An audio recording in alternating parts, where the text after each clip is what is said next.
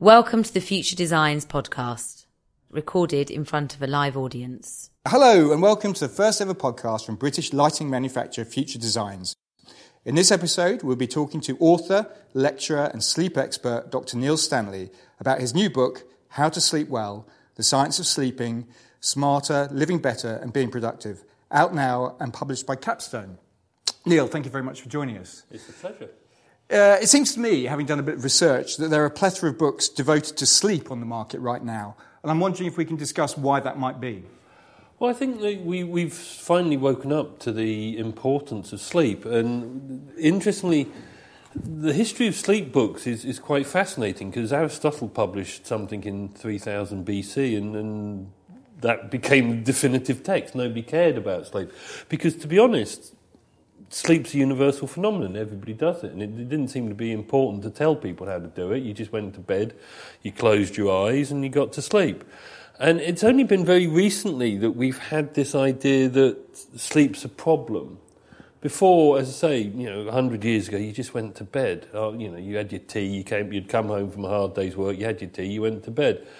And now it's a sort of very first world problem. We well, have. You, you describe it as a catastrophe in the first opening pages, or you, you, say it isn't a catastrophe. It isn't a catastrophe. So, what, what state are we in? Well, I mean, there was a, a study that came out last week which really sort of confirmed my view, but it actually sort of slightly blew my mind. Was that we're actually sleeping 43 minutes longer now than we did in 1974. Now, in 1974, we didn't even have total colour TV coverage. That didn't happen until 76. You had one television in your house. Nobody had any TVs in their bedroom, let alone mobile phones or screens. You worked nine to five. Late night shopping was six o'clock on a Thursday night. Pubs closed at ten thirty. TV went off at eleven, and so you people look back at the past thinking, oh, we slept much better, but somehow we're sleeping 43 minutes more now than we did. And that doesn't make sense if it's meant to be a catastrophe. And, and the authors of the papers said, oh, it's because the people are rich enough to have a better work life balance. But that's crazy. You only have to get on a commuter train to see people you know, working on their laptops at six o'clock in the morning and at 10 o'clock at night. So surely we should be sleeping much worse, and we're not. What we've done is we've fallen out of love with sleep. In the past, we, we used to, sleep used to be seen as a good thing, it was a nice thing.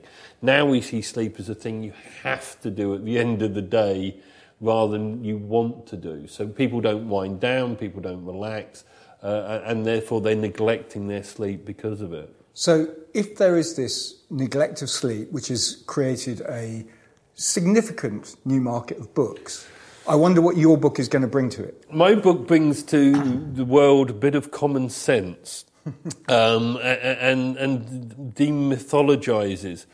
Because you know, there are these people, the doom and gloom merchants, who are saying, you know, we're all going to die because we're not sleeping well, and uh, you know, productivity suffers because we're not sleeping well. Uh, and, and, you know, there's this whole industry of devices and apps and, and things like that that are being sold. Um, and it's, it's just that's the way you create a market. You tell people they're going to die, and of course, they want to avoid it. So, my book is just common sense. It's factually based. It's my 36 years' experience as a sleep expert. And it just says, I mean, you know, the, the last chapter is 36 things you don't need to do. To. Including scraping your tongue before you go to sleep. Yes, yeah, scraping, yeah. And, and don't drink uh, really cold water and hum to yourself. I mean, if you lay in bed humming, your bed partner's probably going to think you're some sort of muppet. I mean, it, it's just not, you know, it's not, it's not real. And so it's about, you know, get a good night's sleep tonight and tomorrow you'll be better. It, it, it's not, you know, I'm not saying you'll be well. I'm not saying you're going to live forever. I'm not going to say you're going to be, you're just going to be better tomorrow if you get a good night's sleep. So it's not promising you that you'll live longer. It's just that life will be better if you've got good sleep. Uh, you start the book by kind of introducing your own sleeping habits. Can we describe those? Yeah, I mean, I, am the only sleep expert who actually publishes their own sleep habits. Because if you're gonna, if I'm going to give you advice, I'd rather expect you to say, "Well, who are you to give this advice? What do you do?" So, um, yeah, I mean, I take my sleep seriously, mainly because I don't do any exercise or diets. The sleep's the only thing that's going to keep me alive. Um, and so, um, you know, I've, I've got a, a, big and relatively expensive bed. I sleep on my own. Uh, I have. I went to Amsterdam to buy my duvets because in Holland they have long single duvets. I mean, that is taking it very seriously. yeah, well, yeah. I mean, who has ever gone to Amsterdam and come back with a suitcase? full of duvets. um, they really did look at me quite strangely when I checked in. It's like, you know, what have you got in there? Duvets? Yeah, okay. Um, but so, so you know, I, I, I try and get the sleep I need, which is roughly nine and a half hours. So I'll go to bed at nine o'clock or half eight if I'm sleepy. Uh, I don't really sort of, you know, I don't avoid alcohol or, or, if I want a cup of tea, I'll have a cup of tea. And if I, if I want to have a curry, I'll have a curry. I mean, it's, it's you know, this, this isn't a, this isn't a dress rehearsal. This is the only life you've got. You're never going to lie on your deathbed thinking, oh, you know, I should have got, um, you know, I shouldn't have had so many hangovers in life. Um, so, I, I, you know, enjoy life, but just see sleep as a part of that. But yes, I do take my sleep very seriously. Um, and you're very, you're very, throughout the book, one of the recurring themes, it seems to me, is sleeping by yourself, not sleeping with your partner. Oh, absolutely, yes. Sleeping with your partner is absolutely abnormal and unnatural. Um, and um, humans are the only animals that sleep together for intimacy. Other animals may sleep together for warmth or security, but humans are the only ones that choose to do that. And essentially, um, it goes back to being poor and not having enough space, and so we slept together. Um, and this this happened around the middle of the 16th century, which is also when we discovered the Protestant idea of shame. And so the two things you did behind closed doors was to sleep and have sex. And that's where sleep and sex became linked. They are not. Humans are the only animals that have sex in the place that they sleep. Um, and uh, I, I, published a paper, the first paper of its type in 2005, showing that much of your sleep disturbance is caused by your bed partner. Uh, if you sleep in a standard UK double bed that's four foot six wide, you actually have nine inches less space each to sleep in than your child. So if the person moves or coughs or snores, they are going to disturb you. So sleeping separately, as say rich people sleep separately because they've got the space. We know the Queen and Prince Philip sleep separately because when Michael Ryan broke in 30 years ago, he sat, and it was specifically stated he sat on the bottom of the Queen's bed and chatted to her. So actually sleeping together is a very modern phenomenon. It, Heal's were at the Paris Salon in 1935 were um, showing twin beds as the new sexy way of sleeping. So uh, to be honest, rather than parking a BMW outside your house to show you how rich you are, just say, I don't sleep with my wife. Um, so, so how, how, did this interest in sleep occur in the first instance? I believe you started your working life at the RAF. Yeah, I worked with the um, RAF at the Institute of Aviation Medicine in Farnborough. This is back in 1982. And essentially, at the time, there was a three bed sleep lab there because we, you know, the RAF had a long duration capability, you know, Hong Kong, Singapore, in April 82, of course, we, we started fighting the Falklands conflict. So, you, you know, you had to get pilots down there, you had to give them drugs so they could sleep when they, you know, got to Ascension or whatever, and then allow them to wake up and carry on flying that. So, uh, it, it, really, I mean, I, I started as a boy of, uh, a boy of 16 and a half. Um, and it's a bit like that old Motown song if you can't be with the one you love, love the one you're with. Uh, I had no interest in sleep when I got a job uh, doing it, and 36 years later, it's all I've ever done. Um, you know, I, it's you know, I always like to say, you know, I spent my whole adult life watching other people go to sleep, but that just sounds a bit creepy if you say it out loud. Um, so, uh, but yeah, it, it's just, it's just, it just fascinates me. And now, if I, you know, I am actually a single issue fanatic. If I'm not talking about it, I'm writing about it. If I'm not writing about it, I'm reading it. And if I'm not reading about it, I'm doing it. Can we talk a little bit about the science behind sleep and how it's structured? Uh, what are the stages of sleep, I wonder? Well, I mean, during during any 24-hour period, you're in one of three distinct states of being. You're either awake, you're in non-rapid eye movement sleep, or rapid eye movement sleep. Now, REM and non-REM are as different from each other as being awake. You don't notice that because you're asleep. Uh, non-REM sleep makes up about 70 to 80% of the night and is usually divided by into three stages of sleep. So stage one is the lightest stage of sleep. Uh, it's the, the, the, transition from awake to asleep. So if you're awake and you go to sleep, you'll go through stage one sleep whenever you fall asleep. It's such a light stage of sleep that if I were to wake you up in stage one sleep, you'd say, why did you do that? I, I wasn't actually asleep. Um, Stage two is 50% of the night, and you would have thought something that was 50% of the night would be very, very important. It probably is, it's just we don't know why at the moment. Stage three is the deep slow wave sleep, which is the deep restorative sleep. So it's the bit of sleep that makes you feel like you've had a good night's sleep. And stage, uh, stage three is involved in memory, learning, um, and growth. So everything about the day that you experience, you'll sort out those memories in the night. Some of the stuff you can forget, some of the stuff you need to remember and lay down as a memory, and you do that during deep sleep. You learn, so if you're practicing a new task, you'll learn during the night and be up to 17% better at that task. And then the final thing is you grow. So deep sleep is the only time you physically grow during the 24 hour period.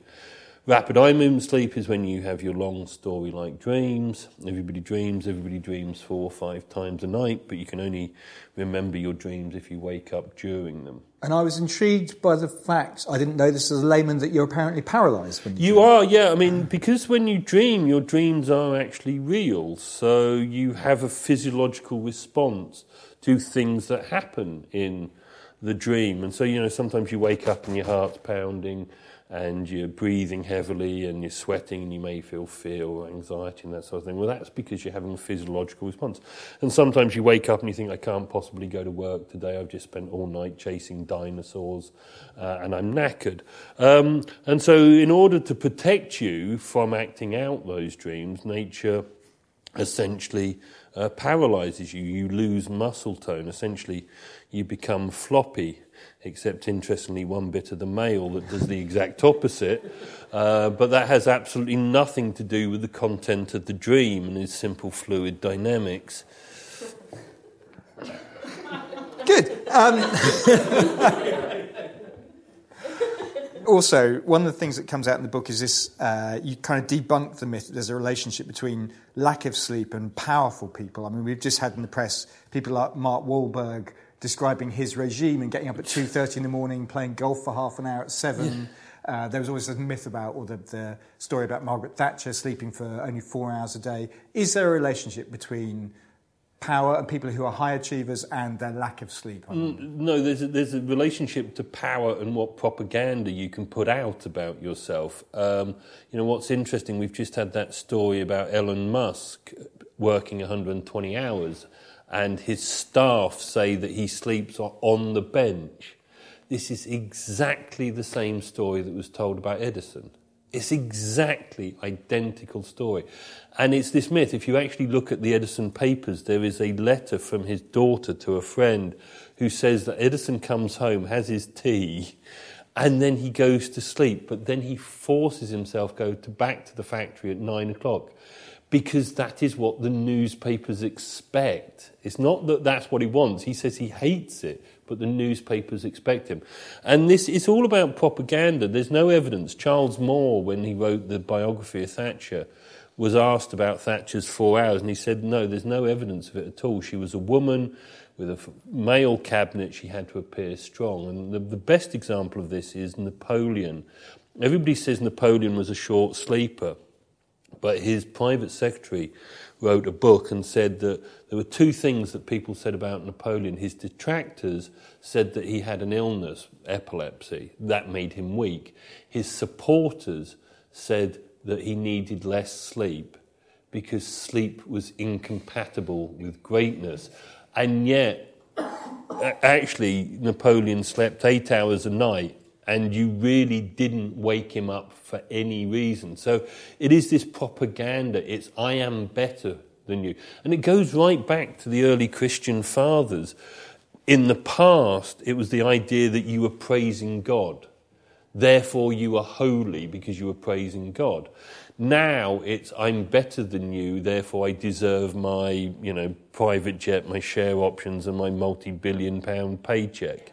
It, it's that virtuousness of, of lack of sleep. So it's, it's, just propaganda. There's no, I mean, they did. Trump supposedly only sleeps four hours, but then somebody analysed when he tweets, and there's sort of six hour gap where he doesn't tweet. So really got to be thinking he's sleeping for that time. Sticking on the subject of Donald Trump for a moment, not that I particularly want to, but um, is there a relationship, therefore, between age and sleep or lack of sleep? No. this, is, this is one of the great myths of sleep, is we don't need less sleep as we get older. What happens is we find it more difficult to get sleep.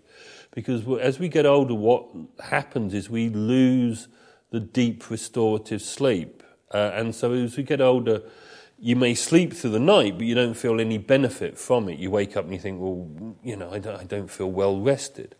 Uh, but the other thing is, if you don't have that deep sleep, you're more easily woken up. And when you are awake, there's very little pressure to put you back to sleep. So the elderly need the same amount of sleep they needed when they were 25.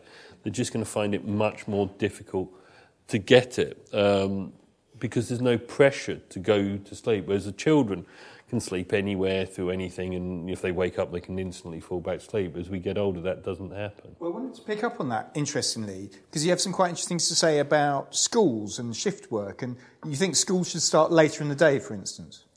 Yeah, I mean, this is this is a big, big controversy. I mean, last week in or two weeks ago or so in California, they had a referendum and, and they voted to put the school start time back, um, and it was left to the governor to sign, and the governor refused to sign it.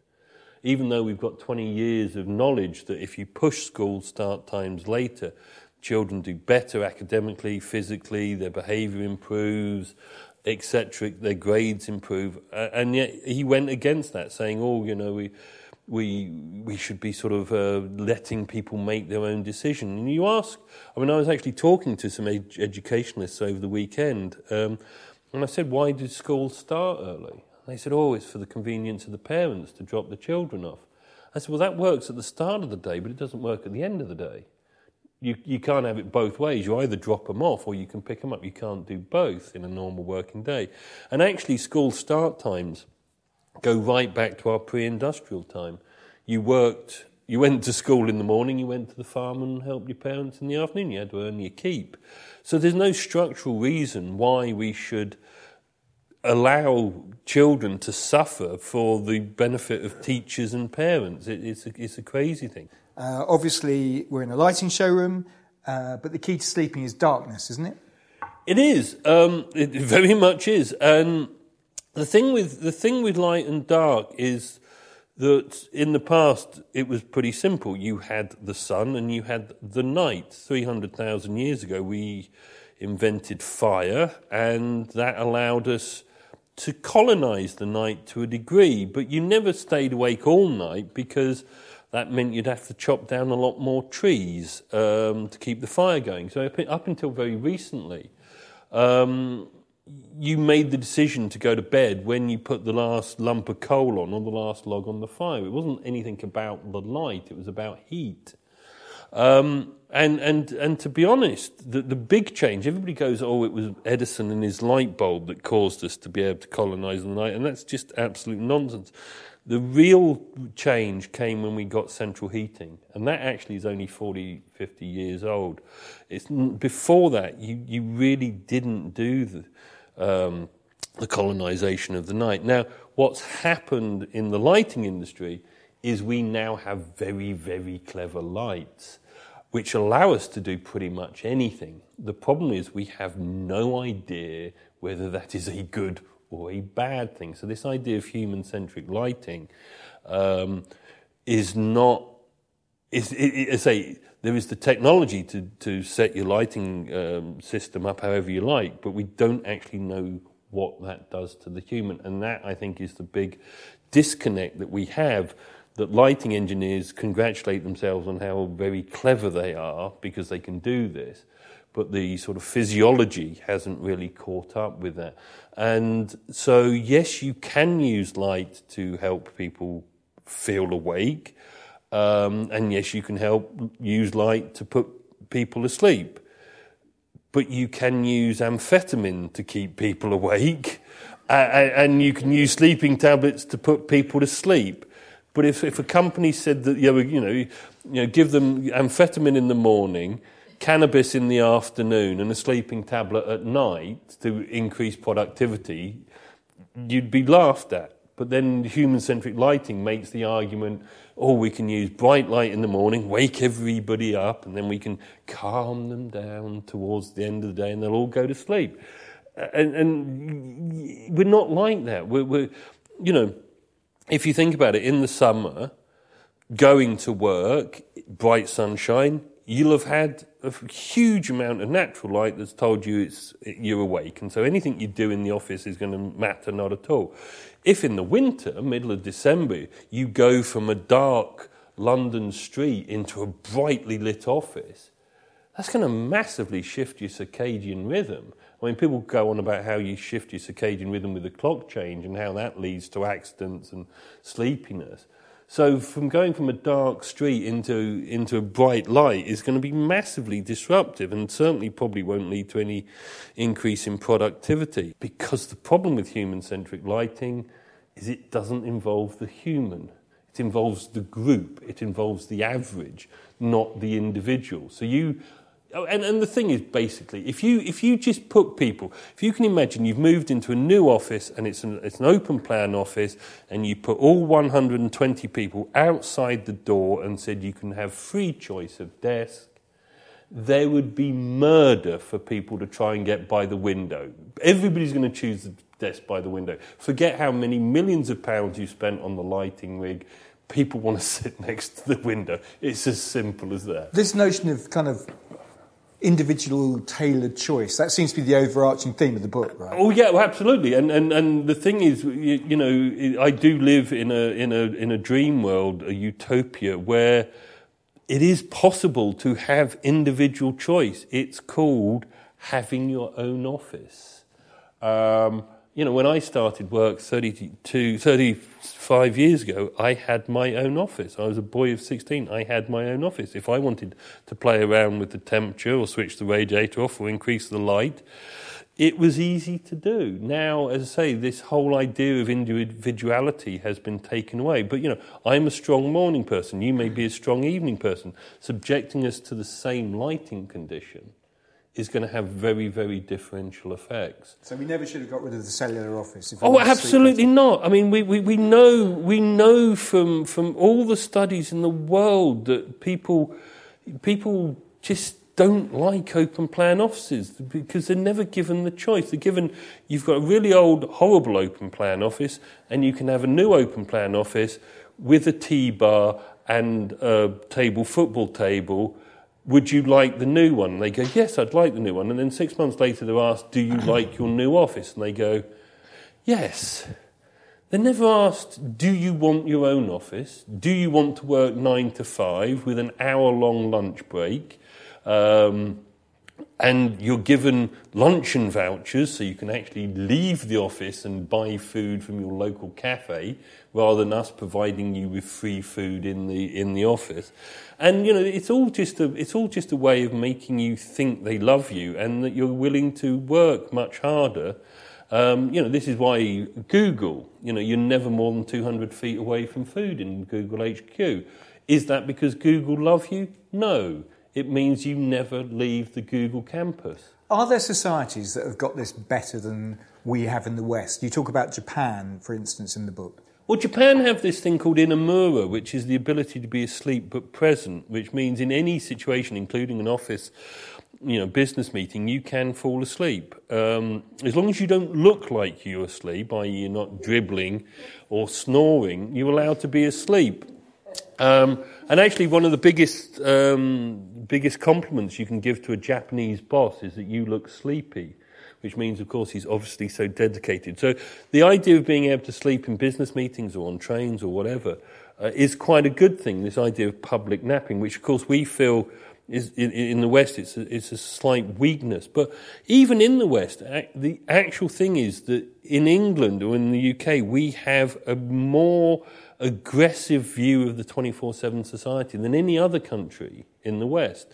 In Switzerland, if you stay in a Swiss block of flats at 10 o'clock, you'll hear every TV in that block of flats be turned down in your contract, you are not allowed to flush the toilet between midnight and six o'clock in a Swiss, block of flats. You go to America. Oh, the city, you know, New York, New York, the city that never sleeps. You go to the middle of Montana, and if you try and stay out after nine o'clock, you're going to be on your own, and probably the restaurant's going to be closed. Oh, we've got, you know, 24 hour Tesco's. You're not going to find Walmart open 24 hours. I mean, in America, they have, you know, your convenience store, which has got 400 types of alcohol, crisps, condoms, and aspirin, which is actually all anybody needs at two o'clock in the morning. There's nothing else you need to buy at two o'clock in the morning. Um, you know, Paris is closing down uh, music nightclubs in, uh, in, the, in, in, residential areas of Paris. Um, the French, of course, have a 35 hour working week. Volkswagen refused to allow you to receive an email one hour before your shift starts or 30 minutes after your shift starts. So they, you know, you only get paid for that amount of money. In company towns like uh, Wolfsburg and Ingolstadt, if you work overnight, you get bussed home. Nobody drives because if you're driving after a night shift, you're massively increased risk of, of having a car accident. So there are plenty of people who are doing this better. The British have just got this crazy idea of this 24 hour society. And I, I talked to the very senior person in BT a few years ago, and I said, Why can you pay your bill at two o'clock in the morning, but you can't complain? You know, customer helpline, complaints line only ever work nine till five, but you can pay your bill, but you can't complain at us. And I said, well, why did, oh, well, you know, it's what the customer wanted. And I said, well, when? I, I must have missed the, you know, the marches down Whitehall with people saying we want to pay our phone bill at two o'clock in the morning. I really don't remember that actually happening. Um, and so this is the problem, I say, with, with uniquely British view of the 24-hour society, that Everything has to be available. And, you know, people say, oh, well, you know, you see these people, women saying, oh, you know, I, I put my car, uh, you know, my child in the car and I drive them to Tesco's and I t- do my shopping at two o'clock in the morning. Well, that's all well and good, but you are still going to have to take your other children to school at seven o'clock the next morning. So, one, you're sleep deprived and a danger on the road, and two, is that the only way you can get your child to sleep? You know, rather than actually just using what's known as parenting. Um, so our time is nearly up. so just one final question. Um, it seems to me you seem quite cynical both about the old myths when it comes to getting a good night's rest and also the burgeoning sleep industry. So who should we really trust? Yourself, basically. Um, the, the, the whole thing about sleep is there's no magic way to go to sleep. It's a very individual thing. And, you, you know, the only way I fall asleep is I read every night, but I'm not going to suggest that you read every night. It, it's what you want to do. So you need to listen to your body. Go to bed when you're sleepy, have enough sleep, wake up naturally after you've had enough sleep, and do whatever relaxes you at the start of the night. This is it. You're never going to be, you're never going to make a fortune. The problem is nobody owns sleep, and therefore you have to make sleep seem either difficult or deadly or or, or something that you need a device to do rather than just common sense. People don't like common sense um, because that, that requires them to do something. They want something to abrogate their rights. Oh, I can buy this or I can do that. Just go to bed. If you ask a good sleeper, how do they sleep? How do they go to sleep? They'll look at you like you're an idiot. You know, I lie down, I close my eyes. How complex is that? And, and, and, and that's the problem. Seems like the perfect place to finish. Uh, Dr. Neil Stanley, thank you very much. I hope you've enjoyed Future Design's first podcast and look out for more episodes soon. Thank you.